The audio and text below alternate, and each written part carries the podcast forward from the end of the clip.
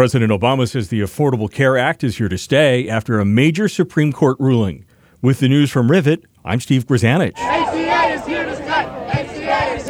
Supporters of the law apparently agree with Mr. Obama. They demonstrated in front of the Supreme Court. With a ruling of six to three, justices upheld tax subsidies in the law and this man applauds the ruling. I'm very happy that, you know, 6.4 million people get to keep their health insurance, that we don't need to uh, induce even further debt on the economy by trying to repeal this law. But some Republicans may still try to do just that. Here's House Speaker John Boehner. We're going to continue our efforts uh, to do everything we can to put the American people back in charge of their own health care and not the federal government. Detroit's police chief says it's a difficult day in his city. Police had been chasing suspects last night and decided to pull back just before the suspect vehicle slammed into a group of children on a residential street.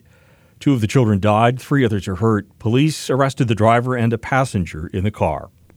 Univision's dumping the Miss Universe pageant because of Donald Trump's comments about Mexican immigrants when he announced his campaign for president. They're bringing drugs, they're bringing crime, they're rapists, and some, I assume, are good people.